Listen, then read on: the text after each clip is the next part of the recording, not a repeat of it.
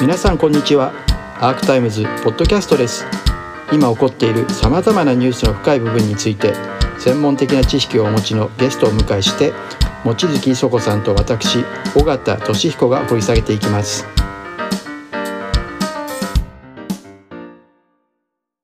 私今日記者会見に行って鈴木財務大臣の会見に行ってやっぱり1兆円増税ですね。あのこれかなりの規模の増税なので、まあ、そもそもこのスキーム自体めちゃくちゃですけれどもさっき言った中身がなぜ43兆円なのかっていうのはないですないわけですけど突然出てきたこの1兆円増税の話は国民の審判も得てないしおかしいんじゃないかっていうのを聞いたのでちょっとそれを。 Arc Timesの尾形と言いますが、はいでね今のちょっと関連なんですけれども、その1兆円増税ですね、過去これだけの規模の増税をしたときにですね、選挙を経ないで決めるということは選挙を経ないで決めたことはなかったと思うんですけれども、これだけまあ国民や企業にですね1兆円規模の増税というのは非常に重いあの政策選択でもありますし、国民負担としても非常に重いものだと思うんですが、これはあの国民に対する説明がなくですね、あの世論の審判を受けずに決めるということについてはどう考えるか、おかしいというあの批判が大きいと思うんですが。まあ、あの過去のことは十分調べておりませんがあの例えば湾岸戦争の時とかですねそれから東日本大震災の時などについては必ずしもその直前の国政選挙でですねそうしたことを公約に掲げたりしてはいなかった、まそういう例はあるんだと思います。まあ、しかしそれはそれとしてこれだけのこの税制措置をですね国民の皆さんにお願いするわけでありますから、まあ、例えば現下の厳しい安全保障環境の中でまあ、国民の命それから日本の独立と主権を守ることの大切さ、まあ、こういうことも含めてですね、まあ、十分に、えーまあ、ご理解をいただかなければならないんだと思います。えーまあ、そういうことを今後心がけていきたいと、こういうふうに思います。まあ、これ、まあ、湾岸戦争も東日本大震災も、まあ、突然起こったことで、湾岸戦争についてはアメリカが、ね、始めたことでもあるし、うん、東日本大震災はまさに天才なわけで、その比較はおかしいと思うんですけどね。でもやっぱりですね私も見ててこのメディアとしてこの1兆円増税とかこの43兆円とかまあめちゃくまあ本当めちゃめちゃくちゃって言っていいと思うんですけどこのざっくりすぎるその43兆円でこの主な内容って言ってスタンドオフ防衛能力5兆円とか防衛装備品の維持整備費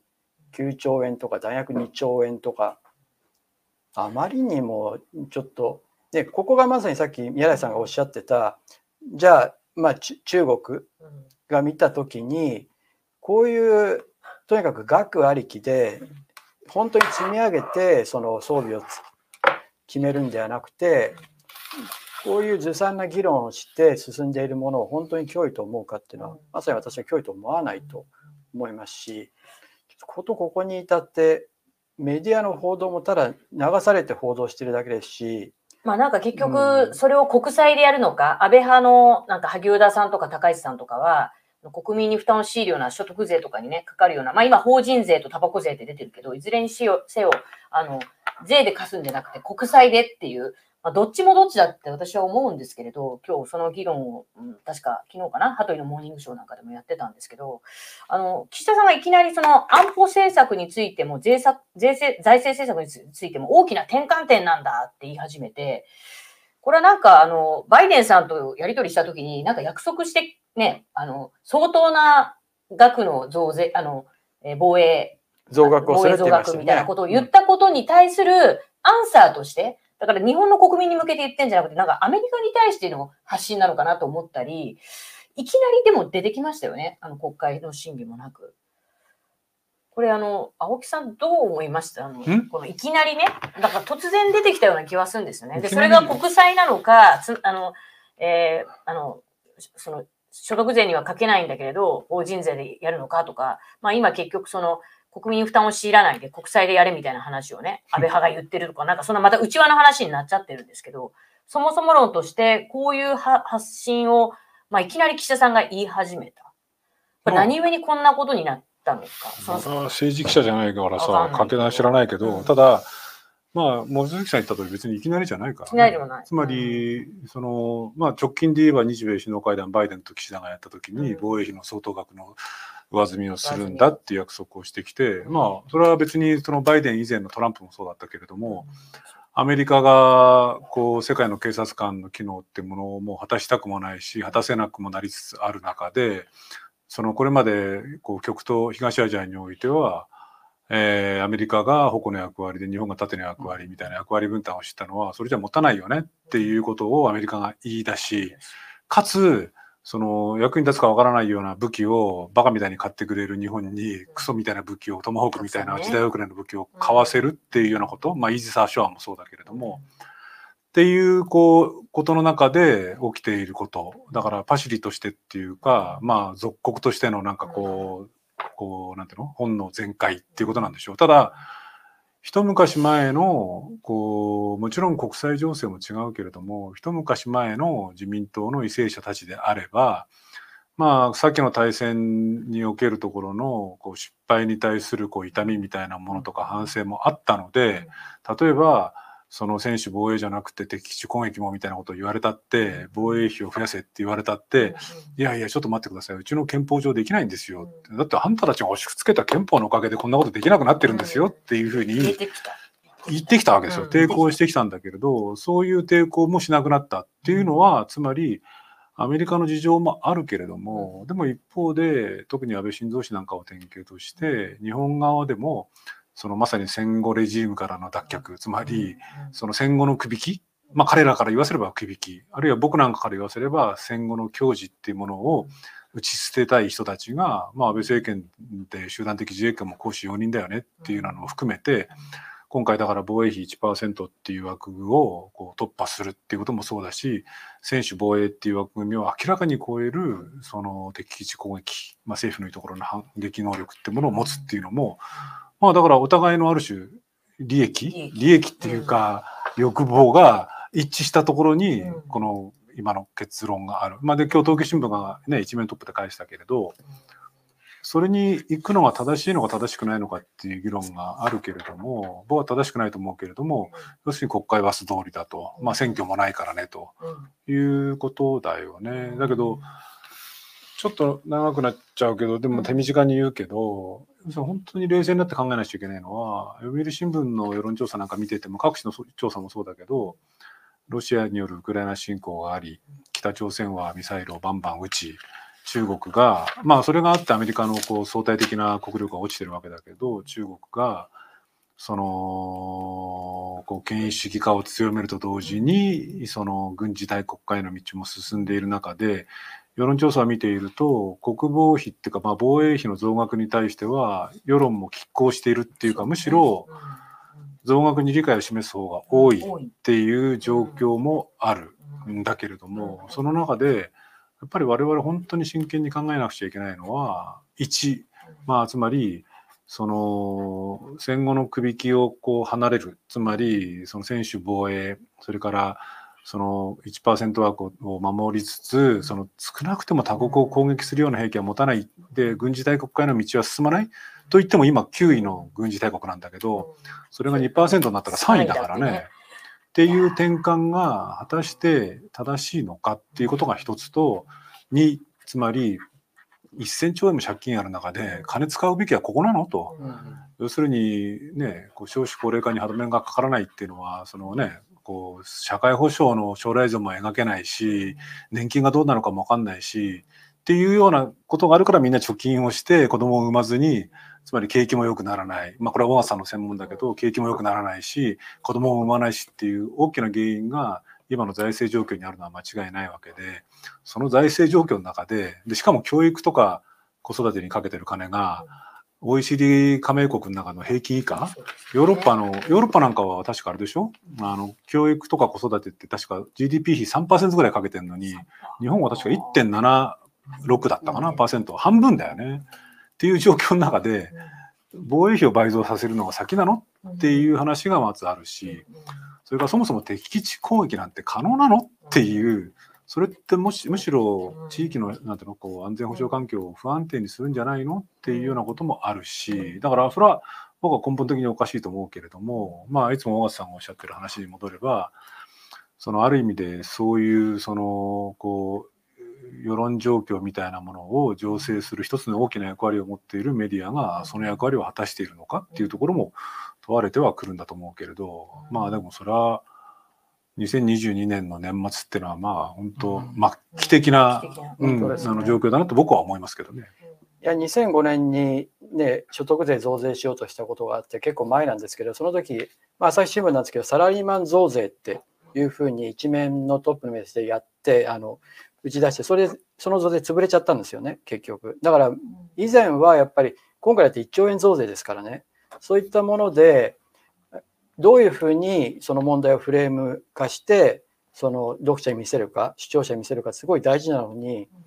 以前はそういうアジェンダ設定能力だと思うんですよメディアの。あったのに今回全然なくてただ単に言われた通り書いてるだけに私には見えて。で先ほどのそのアメリカに対する答えっていうのはそうだと思うんですけど私もアメリカの政権に近い人とかそのまあ、元の政権の高官とかですねと話してても別にここまで求めてないっていうかですねそもそも安倍さんの時に本当に金繰り捨ててとにかくトランプさんの関心を買うために買いますよということをものすごい約束してしまってこういった文書も何もないのにまず最初に約束してそれでやるっていうふうになってしまっていてアメリカも別にここまで2%にしろとかいうことはややるって言えばあそこまでやってくれるのっていう感じでしょうけども。そこまでは求めて私が知る限り求めてないと思うんですよ。むしろ日本の方がそのよ、ね、以前は救助があるからとかそういうのを盾にしながらうまくアメリカと付き合っていたのにそれを本当に金繰りしてて自分から転がり込んでいってる。その結果のだと思います、ね、いやそれはねそれはあの小松さんの言ってるのも一部正しいと思う。僕はあの日米関係とかアメリカの政府の取材をしたことがあるわけじゃないので小松さんのおっしゃる通りだなと思いつつまあそうなんでしょう。だからさっき僕が言った通り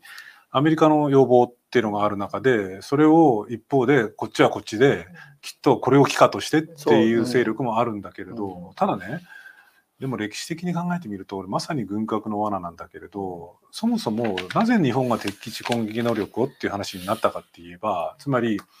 その旧冷戦期あの冷戦体制下でアメリカとソ連はいわゆるご存知の通りあのいわゆる迎撃ミサイル能力とかその構想ってものはやめましょうねっていう約束したわけですよ。なぜならこんなものをそのミサイルをミサイルで撃ち落とすなんていうのは鉄砲の弾を鉄砲で撃ち落とすようなもので非常に難しく、そもそもできるかどうかわからないし、やり始めたら金がいくらかかるかわからないから、お互いにやめましょうねって言って ABM 制限条約っていうのを作ったわけじゃないですか。それをブッシュジュニア政権最終的にはブッシュジュニア政権が2000年代に入って一方的に破棄をして、ミサイル防衛構想っていうのをやりアメリカがやり始めてで日本も調子合わせてやるわけですよ。パック3だとかなんていうのそのイージス艦だとかって言ってやり始めて。で結局、まあ、韓国なんかもそれに一部乗っかって中国から手当てってひどいその制裁っていうか意地悪を受けたりとかもしたんだけれどもでそういうものをやったので今度何が起きたかって言えばロシアが典型的だけれども極超音速ミサイルなんていう迎撃に引っかからないミサイルを開発を始めるわけじゃないですか。でそもそもその J アラート見てれば分かる通りあんなもの撃ち落とせないですよ、そうでね。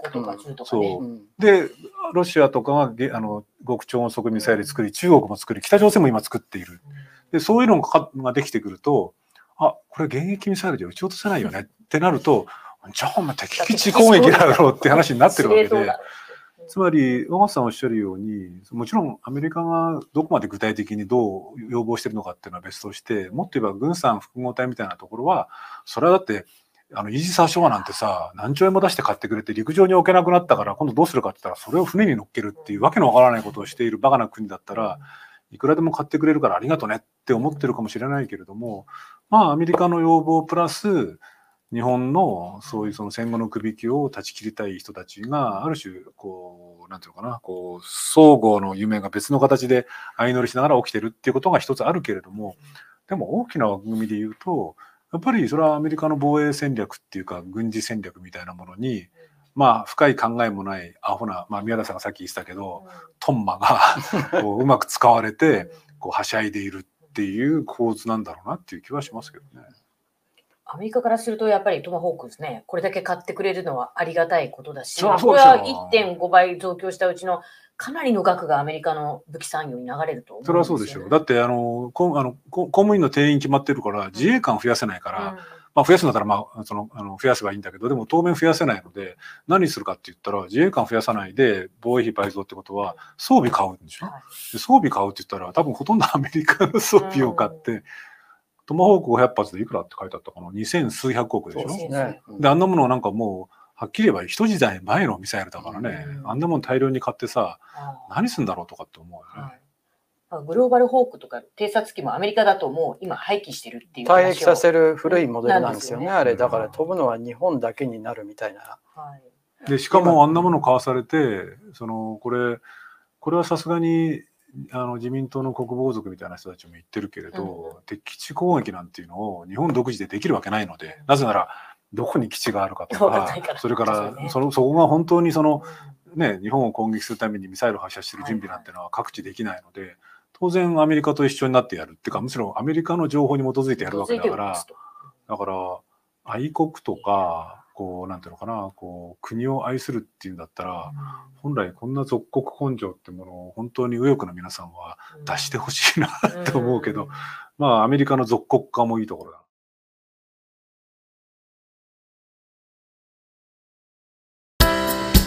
アークタイムズポッドキャスト